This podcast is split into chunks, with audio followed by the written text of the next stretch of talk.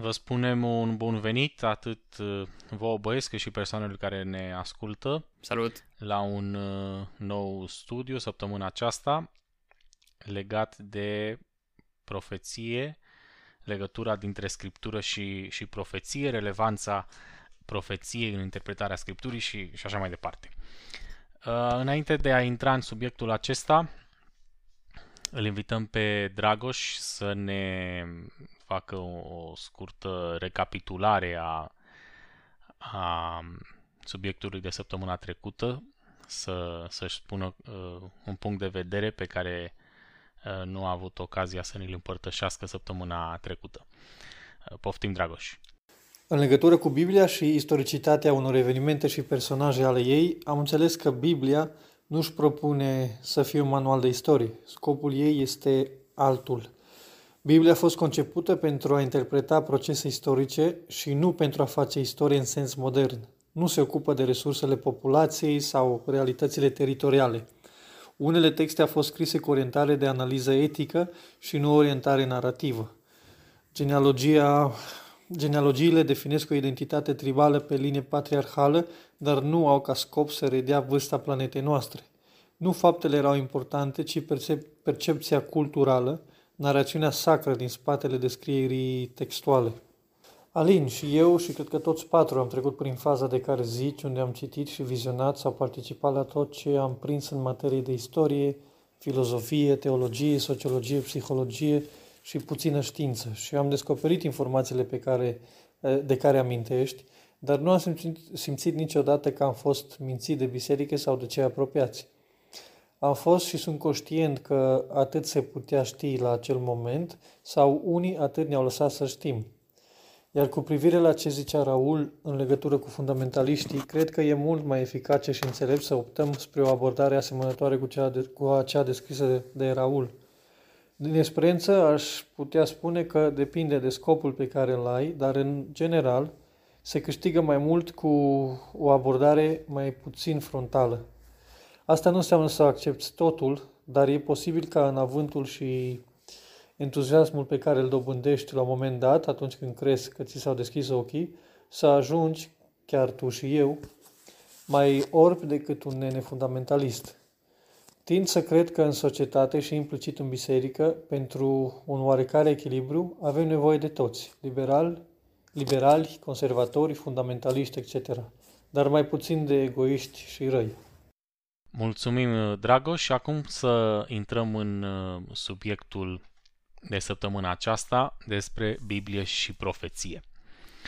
Vă mărturisesc că eu cel puțin nu m-a sătura niciodată de subiectul acesta, chiar dacă l-am mai uh, discutat timp de uh, un trimestru întreg, orice recapitulare sau orice revenire la el cred că este binevenită. Autorul începe justificând metoda istoricistă, cea folosită în adventism.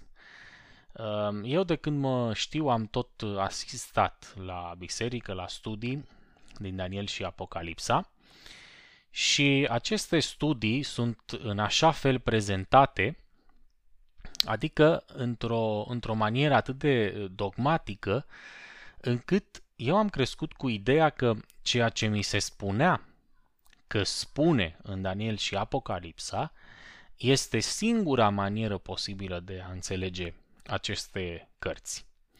Și cine nu le înțelege așa, este pentru că refuză în mod intenționat învățătura clară a Scripturii.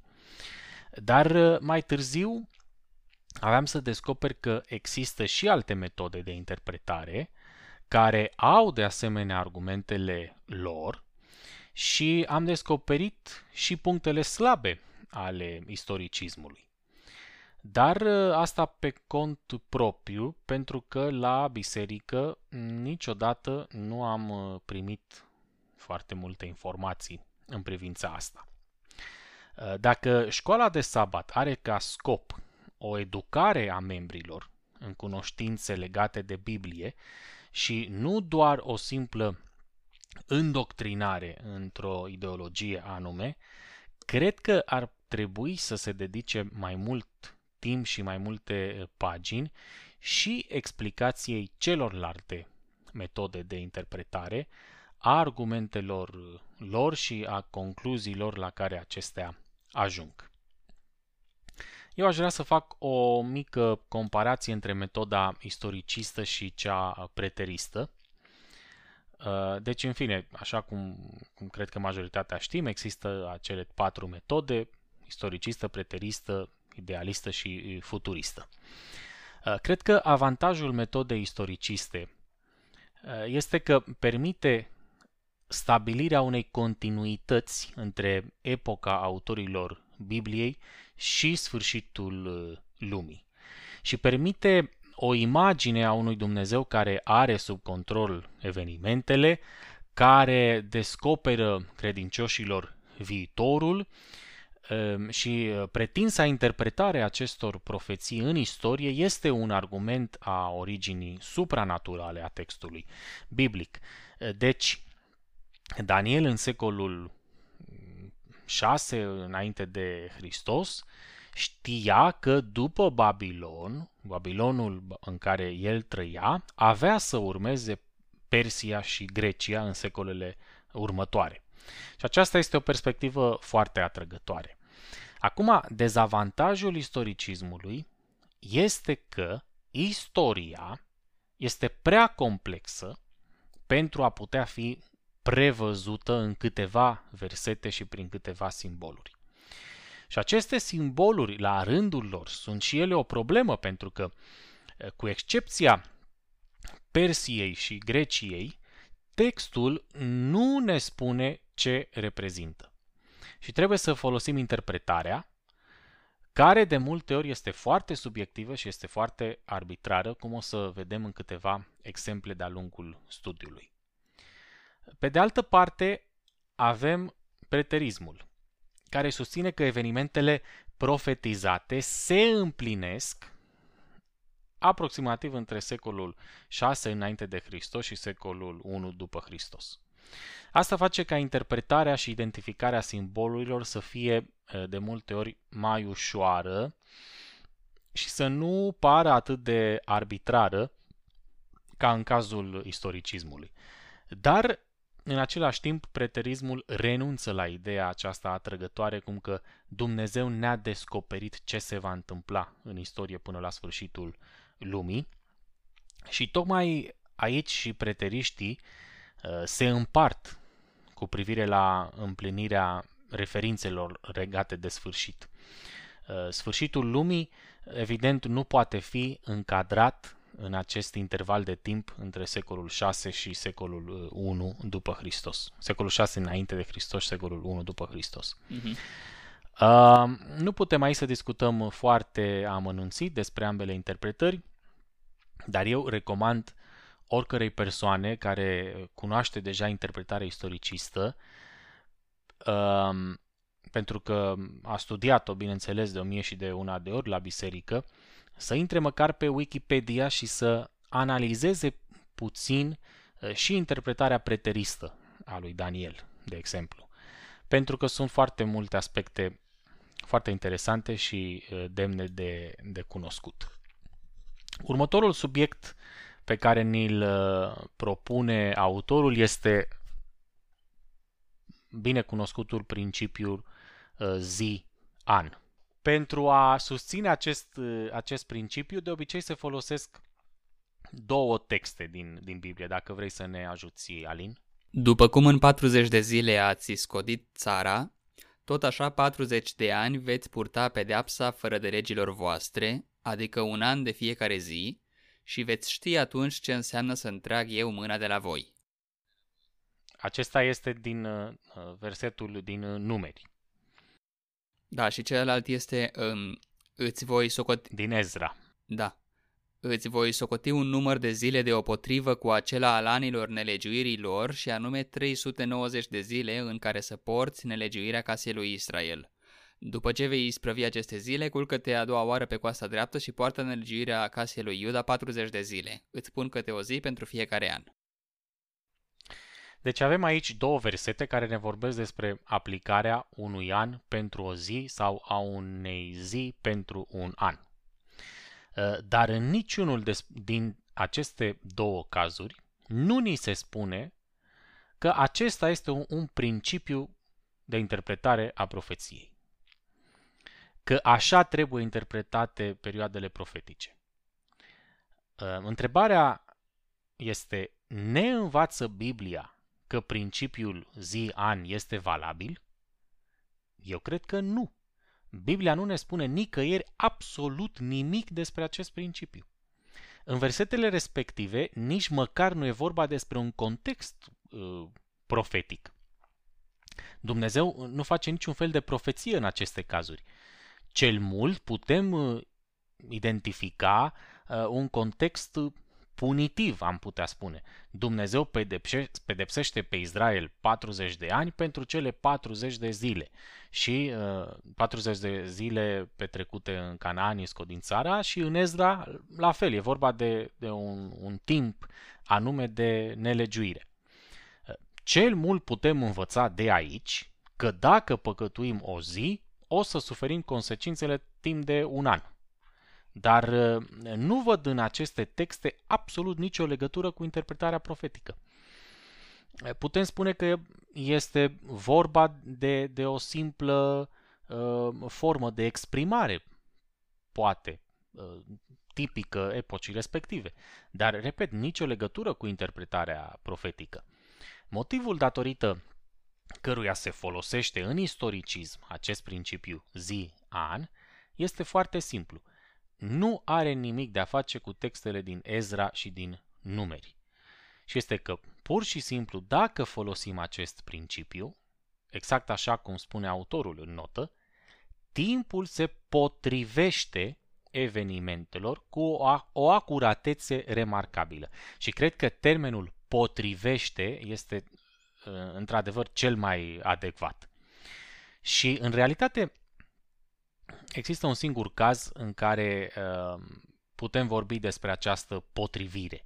Și e vorba de acele 70 de săptămâni din Daniel 9, care, dacă le interpretăm ca fiind ani și pornim de la acel decret de reconstruire a Ierusalimului, ajungem într-adevăr la secolul 1 și la uh, evenimentele cele mai relevante din viața lui Isus.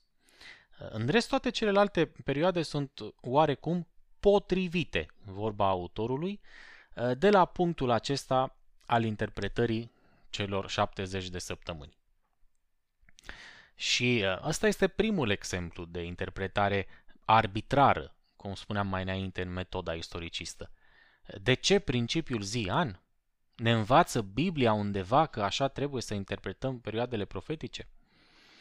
Uh, îi spune îngerul vreodată lui Daniel că zilele sunt ani, așa cum îi explică faptul că fiarele sunt împărății? Nu, asta nu se întâmplă niciodată. Nici acele versete din Ezra și numeri pur și simplu nu ne spun nimic cu privire la profeții.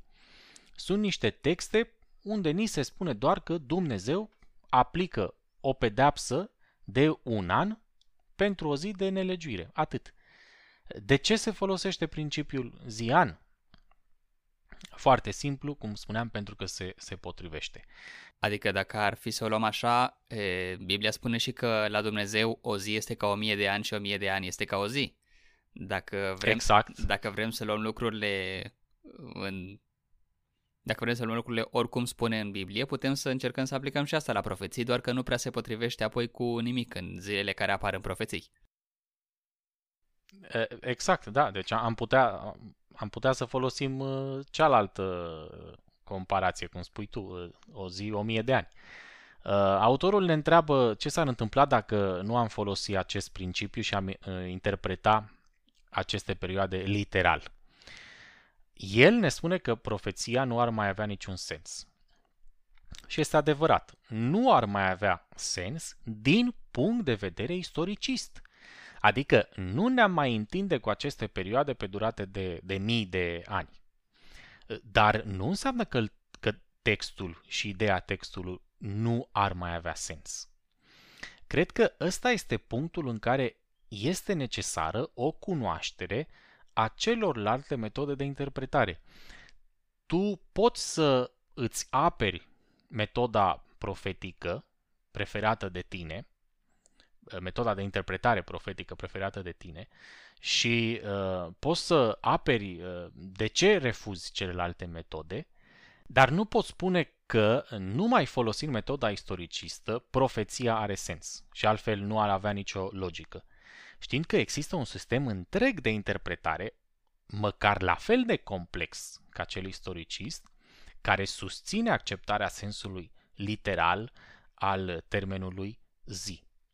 Și aș vrea să luăm aici ca exemplu perioada de, de 1260 de zile din uh, Apocalips și din Daniel. În Apocalips 11 ni se spune uh, voi da celor doi martori ai mei să prorocească îmbrăcați în sac 1260 de zile. Și Daniel 7 cu 25 spune, El va rosti vorbe de hulă împotriva celui prea înalt, va asupri pe sfinții celui prea înalt și se va încumeta să schimbe vremurile și legea și sfinții vor fi dați în mâinile lui timp de o vreme, două vremi și o jumătate de vreme. Care este aici interpretarea istoricistă? În Daniel și Apocalipsa este vorba, conform interpretării istoriciste, de aceeași perioadă de timp. Pentru că o vreme este un an și un an în Babilonia are 360 de zile, așa că 3,5, adică 3 și jumătate, ori 360, sunt 1260 de zile, deci 1260 de ani ceea ce coincide aproximativ cu evul mediu, uh, perioada de maximă putere și influență a papalității. Uh, în interpretarea preteristă, în schimb, trei ani și jumătate coincid cu cele 2300 de seri și dimineți. Dacă le interpretăm ca fiind 100, 1150 de zile, după ideea aceea a jertfei de seară și dimineață, deci tot undeva la 3 ani și jumătate aproximativ, perioadă care uh, a durat ocuparea Ierusalimului de către Antioch Epifanul, despre care vom vorbi mai târziu și care joacă un rol fundamental în uh, preterism. Deci, și cu principiul zi-an și fără el, profeția poate avea uh, logică, depinzând de metoda de interpretare pe care alegi să o folosești. Dacă tot ai menționat cei 1260 de zile, este aici o chestie care mi-atrage atenția. Bine, sunt mai multe, dar una e cei doi martori care umblă în praf și cenușă timp de 1260 de zile în interpretarea istoricistă adventistă sunt Vechiul și Noul Testament care sunt ascunse în timpul evului mediu și lumea nu are acces la ele și așa mai departe. Și asta se supune că ține în perioada celor 1260 de ani, adică din anul 538 până în 1798. E, de ce e curios? Pentru că Luther traduce Biblia în germană în anul 1500, 1520 și ceva, parcă, dacă nu mă înșeală memoria. Oricum, în secolul XVI. Da. Apoi King James e în secolul 17, anii 1600 și ceva. Deci King James ajunge cu 150 de ani înainte să se termine cei 1260 de ani și ajunge în mâna tuturor. Uh, cumva cei 1260 de ani parcă nu, nu trăiesc la înălțimea așteptărilor din profeție. Și asta, asta nu e totul. Uh, este, mi se pare că asta este un exemplu foarte clar a unei probleme importante a metodei istoriciste, în felul în care interpretează nu doar profeția, ci și istoria. E, deci, aceste 1260 de zile spuneam că sunt o, în interpretarea adventistă 1260 de ani, care încep cu căderea Imperiului Roman și se termină cu punerea papei în închisoare de către Napoleon în 1798. Pentru că Roma este, adică papalitatea este cornul cel mic, care e cel care stăpânește în acele 1260 de ani, e, care este numit și Roma Papală. Este o continuare a Imperiului Roman care luptă împotriva aleșilor lui Dumnezeu sau împotriva poporului lui Dumnezeu. Acum bine, dacă, dacă întrebi când a căzut Imperiul Roman, poți primi un răspuns simplu, la fel ca la orice întrebare, există un răspuns simplu, clar și greșit. Și anume că Imperiul Roman a căzut în anul 476, când ultimul împărat, Romulus Augustus, a fost depus de unul dintre generalii sau regii ăștia barbari. Dar acum dacă scor- scormonim puțin sub acest răspuns simplu, găsim o realitate mult mai complexă. Romulus Augustus era un copil de 10 ani care era așezat pe un scaun cu o coroană pe cap. Nu avea absolut niciun fel de putere reală. Iar în, după el a rămas Imperiul Roman de Orient, care era tot Imperiul Roman. Și înaintea lui au fost în un secol, un secol întreg de războaie fără sfârșit, în care Imperiul Roman de Occident schimba de împărați mai des decât de ciorapi, iar împăratul nu prea mai avea puterea pe care o avusese odată. Cu 60 de ani înainte de această supusă cădere a Imperiului Roman, vandalii au jefuit Roma. Să fie la punctul oare în care putem spune că s-a sfârșit Imperiul? Ei bine, nu chiar, pentru că Roma nu mai era capitala. Capitala fusese mutată de la Roma la Ravenna deja din anul 402, pentru că era mai ușor de apărat. Adică ce fel de imperiu roman era ăla care nici nu putea să apere orașul Roma? Vă dați seama care era situația. Și asta e o bună întrebare și adevărul adevărat e că Imperiul Roman de Occident a dispărut foarte, foarte treptat. Atât de lent încât cei din vremea aceea nu au sesizat pe moment ce se întâmplase. Dar interpretarea adventistă istoricistă are nevoie de o dată anume ca să poată număra 1260 de ani ai Romei Papale, nu? Ei bine, s-a ales anul 538 ca punct de început, adică vreo 50 de ani, 70 de ani după, după acea cădere a Imperiului Roman, ca un punct de început. Pentru că e anul în care Virgilius stabilește autoritatea religioasă a papei Uh, asupra bisericii, acea primație papală și devine oarecum, oarecum mai oficial instaurată instituția papalității. După cum a decis împăratul Justinian din Bizanț uh, din anul 533. Aceasta era totuși o nimica toată, era un fel de putere simbolică care nu avea să însemne mare lucru până câteva secole mai târziu. Iar apoi și când însemna ceva, Papa a fost mereu legat și uh, mișcat de manevrele politice ale diferiților regi din Europa. În uh, unele secole era ales de împărat de la Bizanț, în alte secole era ales de oameni ai bisericii care, la rândul lor, erau cumpărați și primeau uh, șpagă de la diferite state din Europa ca să aleagă pe omul care avea să asculte de regii care au plătit pentru a avea un papă fidel și ascultător, adică papa era ceva care era cumpărat. Cel mai trăznit caz este ceea ce se întâmplă între 1378 și 1417. Deci sunt 20, 30 și ceva de ani. Când doi popi există simultan, sprijiniți și manipulați de diferiți regi din Europa, care se excomunică unul pe altul. În 1410, în, în loc de doi popi, sunt trei popi, simultan, care îi excomunică pe ceilalți doi. Autoritatea morală a papalității nu s-a recuperat niciodată după faza asta. Și din momentul acesta încep să apară și să aibă succes primii reformatori, Jan Hus și alții prin Anglia, iar un secol mai târziu, Marea Reforma lui Luther, pe care papa nu mai are autoritatea de a o opri. Toate chestiile astea politice, poate unora nu li se pare cine știe ce și nu înțeleg de ce e așa important, dar ca să vă faceți o idee de cât de variabilă și uneori limitată era puterea papei în Evul Mediu, Papa Grigore al VII-lea, deja în secolul XI, a fost primul papă în secole care să fie capabil să îți facă pe preot să fie celibatari. Adică timp de secole înaintea lui, înaintea lui Grigore al VII-lea, papa nu avea suficientă putere încât să-i oblige pe preoți să fie celibatari.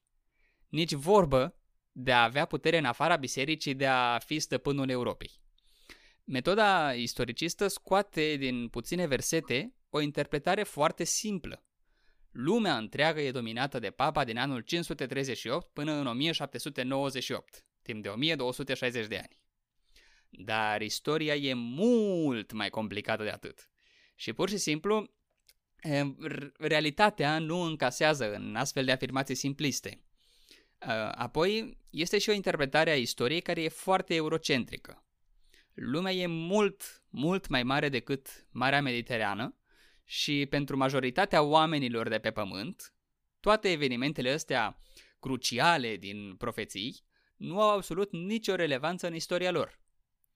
Pot să vă dau un exemplu. Este un moment în care oamenii ai comerțului din Imperiul Roman, care se supune că e cel mai puternic imperiu din cele care au, nu cel mai bogat, dar cel mai puternic dintre imperiile care apar prin profeții, au ajuns în China într-o misiune diplomatică ca să stabilească rute de comerț pe timpul dinastiei Han și au oferit cam ce aveau ei mai scump și mai bun ca și cadouri diplomatice.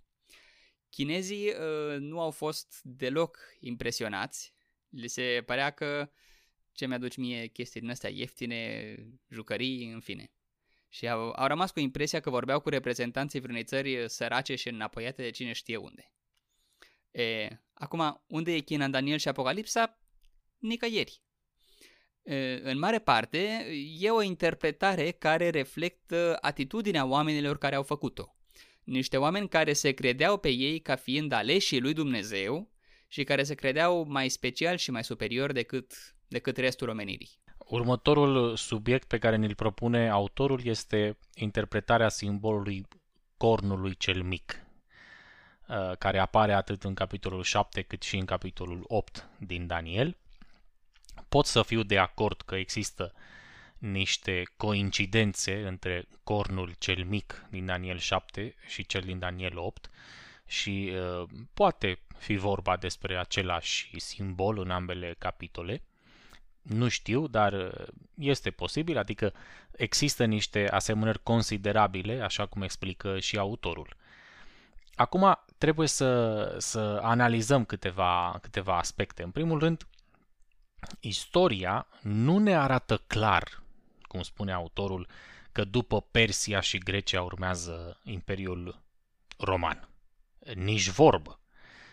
După Imperiul lui Alexandru Macedon, urmează imperiile generalilor lui, care nu sunt un singur imperiu, nu sunt același imperiu ca cel întemeiat de Macedon, ci imperii diferite, cu istorii diferite, Uh, și chiar uh, imperii dușmane între, între ele, cum uh, reiese și din ultimele capitole din cartea lui, lui Daniel. Asta nu o spun eu și nu o spune istoria seculară, ci o spune chiar Daniel. Capitolul 8 din punctul meu de vedere, este cel mai simplu de înțeles și de împăcat cu istoria, istoria reală. Este singurul capitol în care îngerul ne explică în mod clar la ce se referă.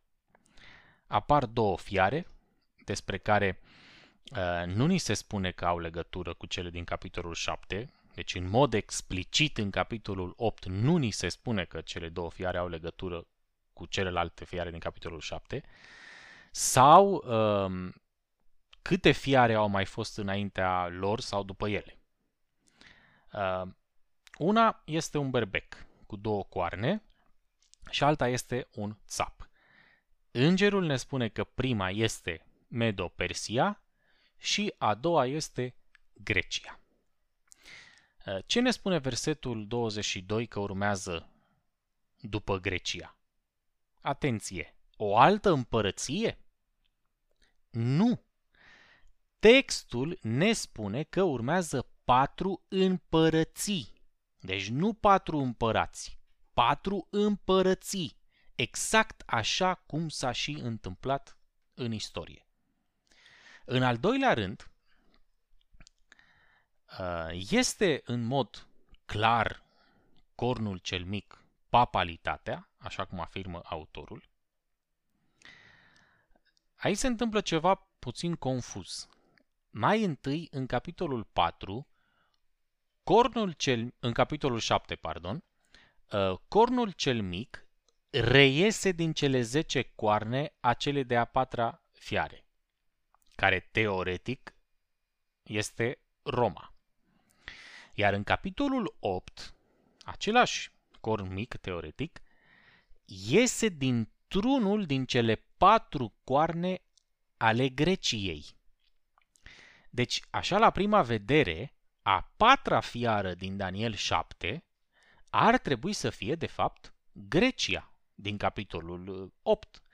Pentru că din această fiară iese cornul cel mic în ambele capitole. Putem să spunem că în capitolul 8, dacă vrem, se sare peste fiara a patra, Roma, uh, de la Grecia, direct la cornul cel mic, adică la papalitate. Uh, dar textul ne spune că acest corn iese dintr-unul din cele patru coarne ale țapului. Și până și Uriah Smith recunoaște că aceste patru coarne trebuie să reprezinte cele patru împărății ale generarilor lui Macedon. Dar acum întrebarea este ce legătură poate exista între aceste împărății și Roma?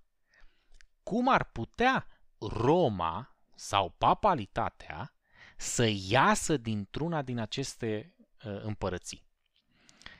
Uriah Smith recunoaște existența acestei întrebări și explicația lui este pur și simplu că atunci când Roma cucerește Macedonia, de unde venea Alexandru Macedon și care era una dintre uh, împărățiile moștenitoare a, a imperiului său, Roma devine cumva urmaș a acestui regat din perspectiva evreilor.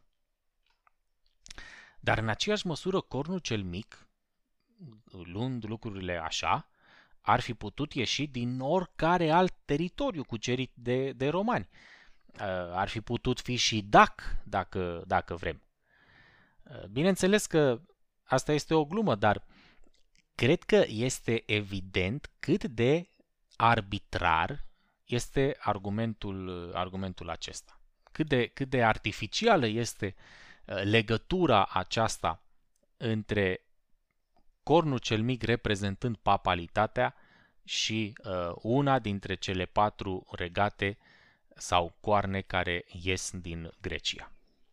În plus, dacă stăm un pic să ne uităm, cornul din Daniel 7 nu iese din fiara a treia care se supune că e Grecia. Deci, uh, ea, capitolul 7 nu e scris tot din perspectiva evreilor? Adică, dacă așa cum spune Uriah Smith, din perspectiva evreilor, e, cornul în capitolul 8 iese din uh, Macedonia pentru că, din perspectiva lor, așa funcționa moștenirea împărăției sau ce-o fi fost, e, nu se poate ca doar din perspectiva lor, în capitolul 7 să iese într-un loc și în capitolul 8 să iasă într-altul. Mi se pare foarte, foarte slab argumentul ăsta al lui Uriah Smith. Da, este, este greu de stabilit uh, cu care dintre fiarele din capitolul 7 corespund Persia și, și Grecia din, din capitolul 8 și din care iese până la urmă cornul, cornul cel mic. Asta, dacă vrem, neapărat să coincidă fiarele din ambele capitole. Eu cred că textul nu ne, nu ne cere neapărat uh, lucrul acesta. Uh, acum, un alt exemplu sunt uh, cele 10 coarne ale fiarei a patra din Daniel 7, despre care ni se spune că sunt 10 regate în interpretarea istoricistă care au urmat Imperiul Roman de Apus sau cele 10 popoare principale care au contribuit la căderea Imperiului. Deci, identificând a patra fiară din Daniel 7 cu Roma, um, acele 10 coarne sunt identificate cu regatele care apar după căderea Imperiului Roman. Este pur și simplu imposibil să stabilim câte popoare principale au fost cele care au uh, determinat căderea Imperiului. Chiar și Uriah Smith recunoaște că unii includ pe huni, cum alege el să facă în, în Daniel și Apocalipsa, cartea pe care o scrie, alții îi includ pe alemani, un alt popor barbar germanic. Deci am avea deja cel puțin 11 popoare candidate și nu 10. Și trebuie să facem aici o alegere destul de arbitrară între alemani și huni, ca să fie exact 10, ca să coincidă cu coarnele din Daniel. Dar realitatea este că și alemanii, și hunii și mulți alții au contribuit într-o măsură sau alta la căderea Imperiului Roman și au moștenit acel teritoriu și s-au stabilit ulterior în acel teritoriu. Este absurd să, să alegem numai 10 și uh, orice alegere am face, am fi cu totul subiectivi și arbitrari. Numai de dragul de a găsi cum necum o împlinire în istorie acestui uh, simbol, pentru că așa ne cere metoda uh, istoricistă.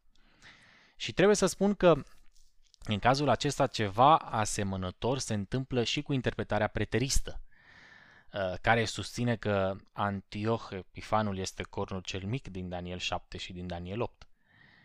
Uh, această interpretare susține, susține că cele 10 coarne din Daniel 7 sunt, de fapt, tot 10 împărați.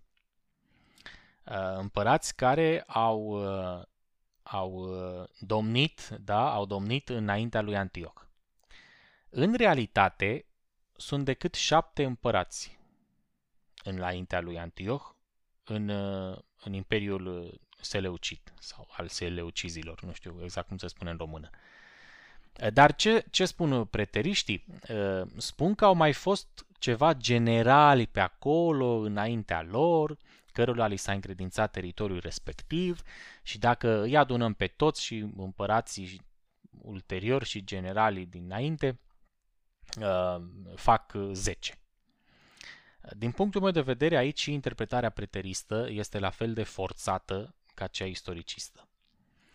Dar, în privința capitolului 8, cred că Antioch coincide mult mai bine cu, cu descrierea textului.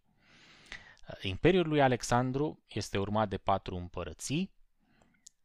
Una din aceste patru împărății este Imperiul Seleucid, care a fost uh, cel mai răspândit și uh, comparabil în putere și în, în, în bogăție doar cu Ptolomeii care au moștenit Egiptul. Din acest imperiu iese un împărat, care ar putea fi Antioch Epifanul, Uh, care se bate cu toți vecinii lui, chiar dacă într-adevăr nu a fost așa grozav cum îl descrie Daniel, și cel mai important, la un moment dat ocupă Ierusalimul și spurcă templul, întrerupe jerfele și așa mai departe. Uh, și toată această uh, poveste a profanării templului durează aproximativ 3 ani, cum spuneam mai înainte, care coincide cu Uh, perioadele de câte o mie și ceva de zile uh, amintite atât în Daniel 8 cât și în Daniel 7 și în Daniel 12. Uh, Acum trecem la, la subiectul uh, judecății de cercetare, care este fără îndoială principala contribuție a adventismului la istoria teologiei creștine și este de asemenea elementul distinctiv al acestei uh, denominațiuni.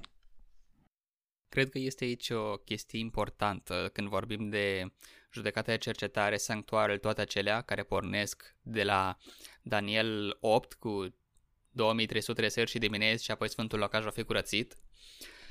Și anume că la o primă citire a textului, Cornul cel mic este cel ce aduce urăciunea pustirii și spurcă cumva sfântul locaș și de aceea după 2300 de seri și dimineți sfântul locaș trebuie să fie curățat, pentru că a fost spurcat de cornul cel mic. Dacă cornul cel mic e papalitatea, atunci sanctuarul ceresc are nevoie să fie curățit de efectele sau consecințele uh, activității papalității. Dar, în perspectiva adventistă a judecății de cercetare, sanctuarul trebuie curățat pentru că poartă în mod simbolic, oarecum sau literal, aici părerile sunt împărțite, dar sanctuarul din cer poartă cumva păcatele întregii omeniri. Uh, pentru că sunt scrise acolo. Și acesta este scopul sau e, e partea planului lui Dumnezeu pentru ca să mântuiască omenirea. Deci trecem de la efectele activității lui Antichrist, așa cum este descris în Daniel, la o piesă fundamentală a planului de mântuire și asta este o diferență foarte mare de perspectivă. De fapt, sunt perspective opuse la ceea ce poate însemna această curățire a sanctuarului. Ideea aceasta a judecății de cercetare are un mare merit pentru că e foarte creativă și a funcționat pentru a salva scopul și motivul de a fi al, al grupării adventiste inițiale după Marea Dezamăgire. Dar la, la punctul acesta, când tratează textul acesta, este o contrazicere a sensului cel mai direct și imediat al textului din Daniel. Deci dacă recunoaștem că papalitatea este cornul cel mic, și analizăm uh, textul din Daniel 8, uh, judecata de cercetare nu poate să mai aibă caracterul acela ispășitor universal, valabil pentru, pentru toată lumea. Pentru că, conform textului... Sanctuarul trebuie curățit pentru că papa la sau papalitatea l-a pângărit cumva. L-a spurcat, da. da. Adică papalitatea cumva de pe pământ a spurcat sanctuarul din cer și de aceea trebuie curățit. Ceea ce uh-huh, nu prea uh-huh.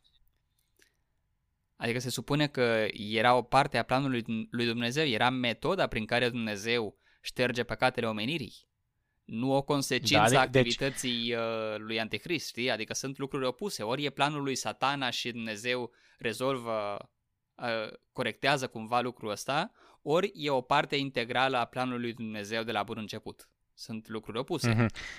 Deci devine puțin forțată legătura asta cu ziua ispășirii și cu ceremonia Uh, din calendarul evreu și, și așa mai departe. Um, ar fi multe de, de spus în privința aceasta. Eu aș vrea, aș vrea să amintesc numai un aspect care uh, mi se pare cel mai bătător la ochi, pe care vă mărturisesc că nu-l înțelegeam și, și uh, mi se părea foarte forțat chiar și atunci când împărtășeam interpretarea istoricistă. Uh, și anume, legătura făcută între capitolul 9 și capitolul 8 din Daniel. În capitolul 8 nu avem niciun punct de plecare pentru cei așa ziși 2300 de ani. Dar în capitolul 9 avem un punct de plecare pentru cei 490 de ani. Așa că, fiind acest punct de reper, singurul amintit în toată cartea lui Daniel, îl folosim și pentru cei 2300 de ani din Daniel 8.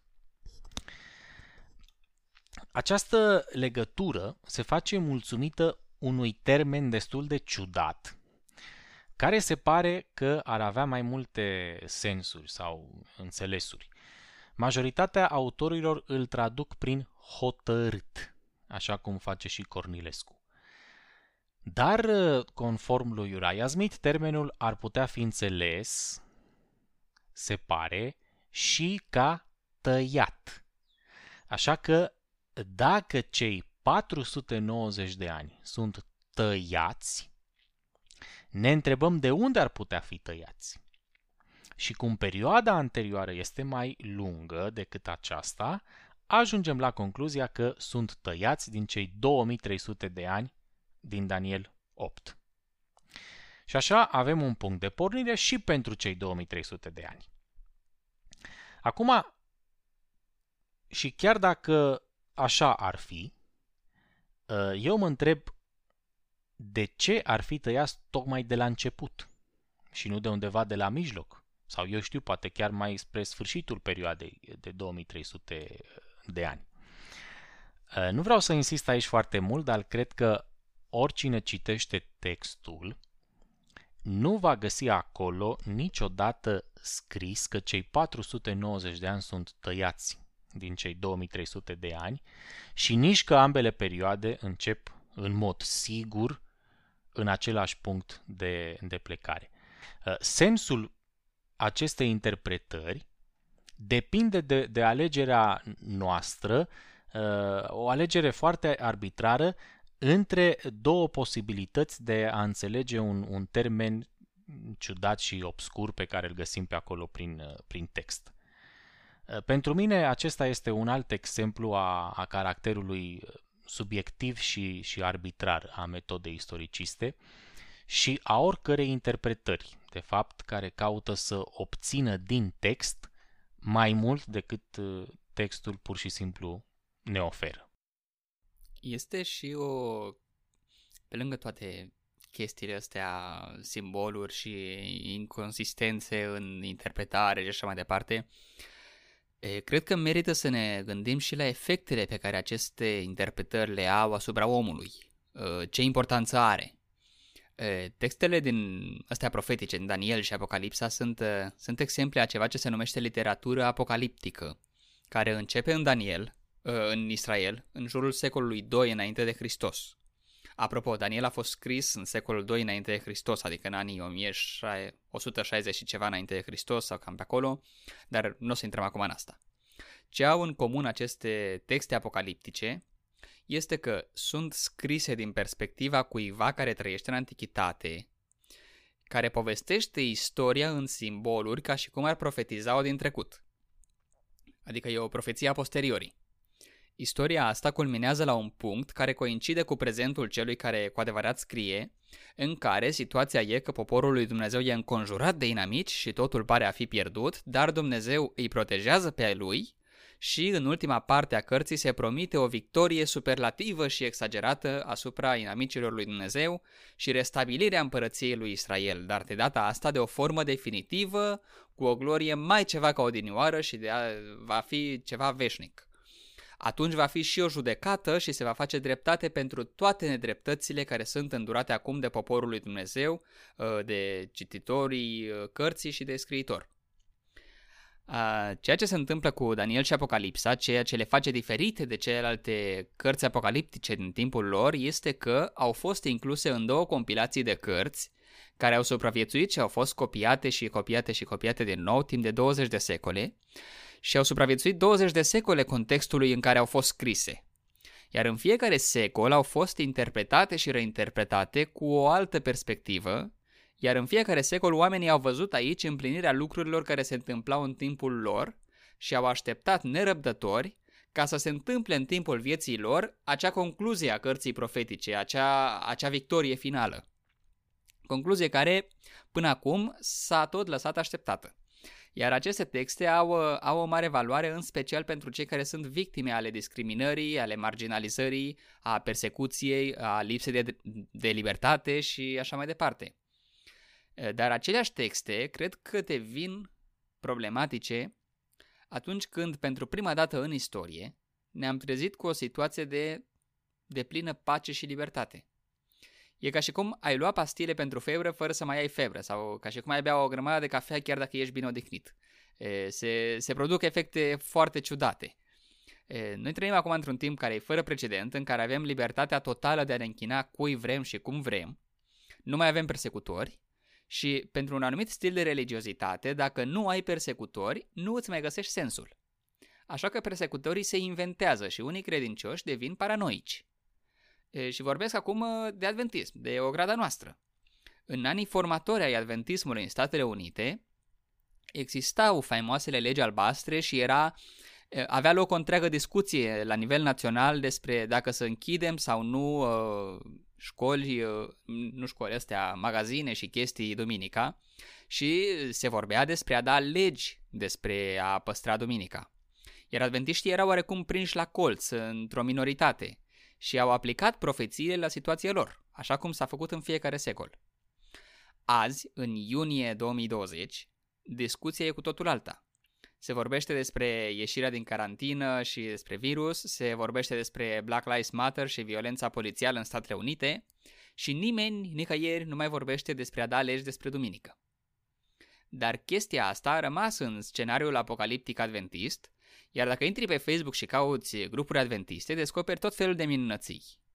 Mai sunt și tipi ca Walter Weith și, și alții, care văd iezuiți peste tot, care cumva controlează lumea din umbră. Și lumea îi ascultă. Ciudat e că iezuiții ăștia sau iluminatii sau cine mai sunt au toată lumea sub control, dar tot au nevoie să mai inventeze chestii noi ca să obțină și să stabilească controlul asupra lumii. E, nu știu, nanoroboți în Coca-Cola ca să te spioneze și să te controleze, chipuri în vaccinuri, controlul asupra minții prin 5G sau prin luarea temperaturii și așa mai departe. Deci fiecare chestie mai trăsnită decât alta. Și, în fine, uneori e obositor să citești tot felul de teorii din astea ale conspirației, iar alte ori parcă zici că e vreo glumă care cineva o joacă. La fiecare 3 sau 4 luni se face virală prin grupurile adventiste vreo postare cum că papa se va întâlni cu liderii lumii ca să discute decretul duminical și să-l ducă înainte. Uh, parcă zici că tot, tot pregătindu-l de mai bine de un secol, tot nu se pun de acord la vreun detaliu în litera mică a decretului, știi? De, de asta întârzi atâta. Am auzit și o glumă bună care spunea că poate papa nu are niciun pix bun în tot Vaticanul. Și de atâția ani tot dă să semneze, că o să semneze, să semneze decretul, dar nu găsește niciun pix cu care să-l semneze. În fine, ceea ce e problematic, acum vorbim serios, este că apare o anumită atitudine oarecum de de buric al lumii. Absolut orice se întâmplă în lume e despre noi și o pregătire la un decret duminical împotriva noastră.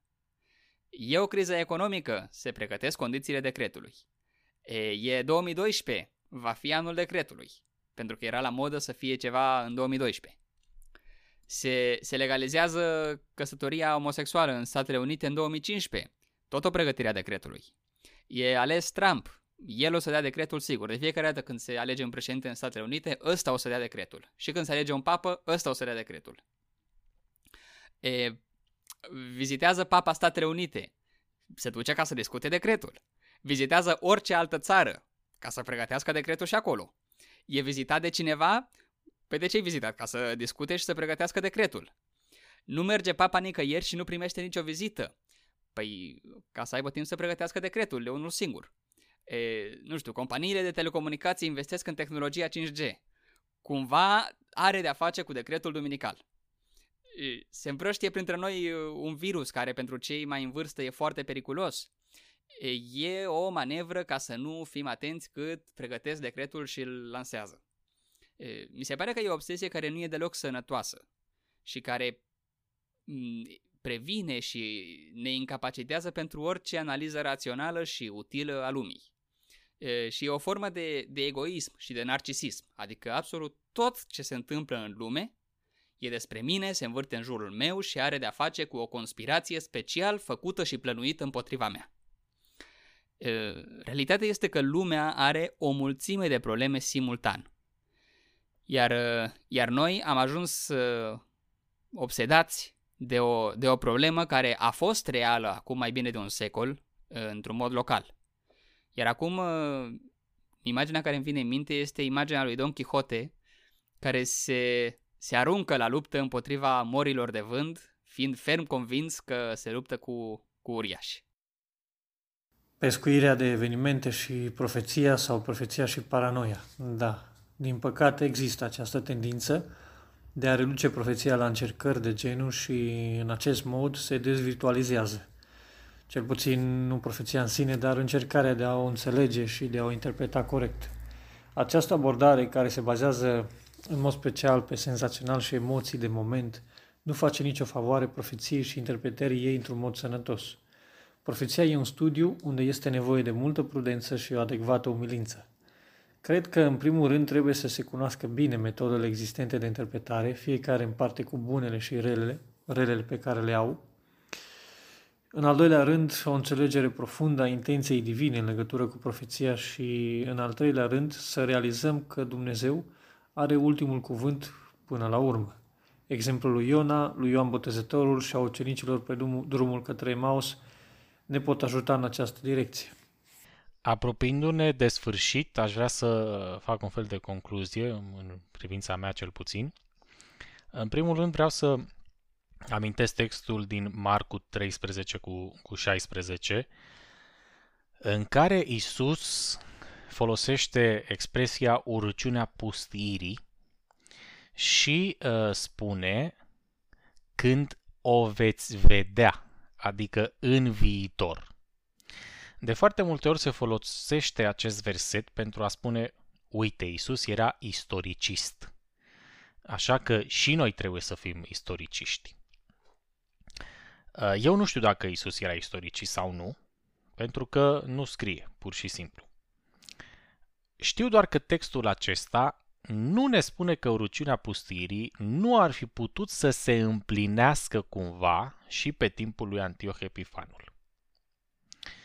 Știu că Isus uh, poate să folosească această expresie foarte impunătoare din Daniel pentru a transmite pur și simplu mesajul care căuta să-l transmită, fără ca asta să însemne că acea viitoare manifestare a urciunii pustirii ar fi singura împlinire a acestei profeții, excluzând uh, în felul acesta o, o posibilă interpretare preteristă.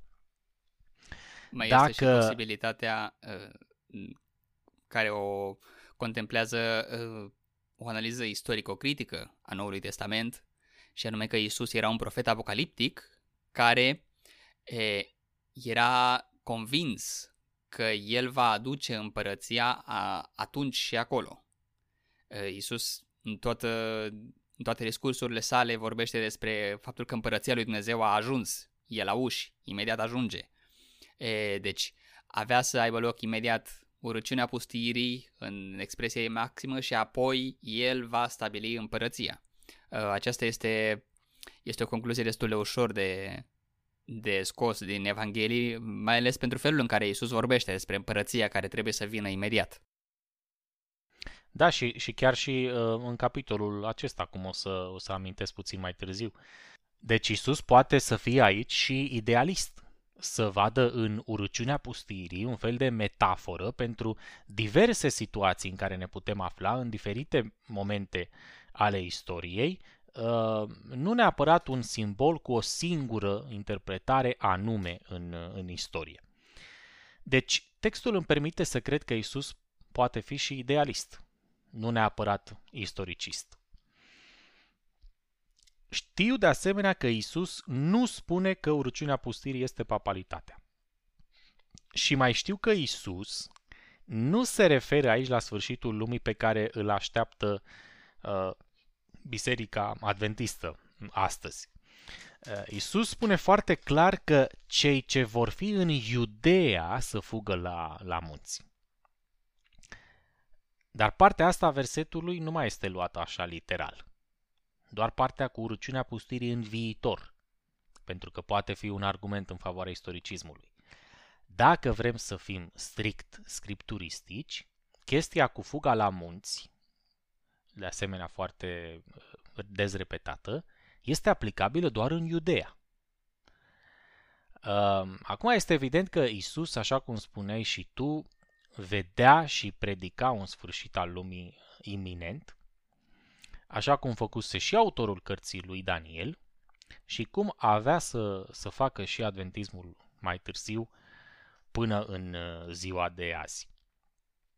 În al doilea rând, cum spuneam și la, mai la început, profeția este amintită în general pentru a susține faptul că textul are o origine divină, pentru că ne descoperă în mod clar viitorul. Dar cred că argumentul acesta este foarte ușor de contrazis, având în vedere cât de subiective și arbitrare sunt interpretările pentru a face să coincidă perioadele și simbolurile din text cu uh, realitatea și cu evenimentele istorice. Uh, și asta se, se întâmplă și în cazul uh, metodei istoriciste și în cazul celei preteriste, așa cum am, am văzut mai înainte. Eu recunosc, recunosc faptul că în istoricism găsim câteva coincidențe destul de interesante, cum ar fi faptul uh, că um, dacă pornim din epoca întoarcerii din exil și înnumărăm acei 490 de ani din Daniel 7, ajungem aproximativ la epoca lui Isus, și dacă dintre toți anii posibili alegem anul 457, coincidențele sunt, sunt chiar, chiar uimitoare. Sau uh, cum ar fi perioada aceea de 1260 de ani, între începutul supremației papale și evenimentul acela cu Napoleon. Dar trebuie să recunoaștem că, afară de aceste câteva puncte, restul potrivirilor, cum ne spune autorul, sunt foarte subiective și foarte, și foarte arbitrare. Niciodată nu vom putea spune că știm sigur că cele 10 coarne a fiarei a patra din, din Daniel 7 sunt 10 împărați seleucizi sau sunt 10 triburi barbare. Uh, în privința preterismului, personal cred că este mai ușor să găsim aplicații acestor simboluri în epoca în care cărțile au fost scrise. Uh, mie personal preterismul mi se pare mult mai puțin forțat decât istoricismul, dar și preterismul poate să, să cadă în uh, capcana asta a subiectivității și a interpretării arbitrare, uh, cum uh, vorbeam mai devreme despre cele 10 coarne din Daniel 7. Deci dacă ar trebui să aleg personal, aș alege un fel de combinație între, între interpretarea preteristă și cea idealistă.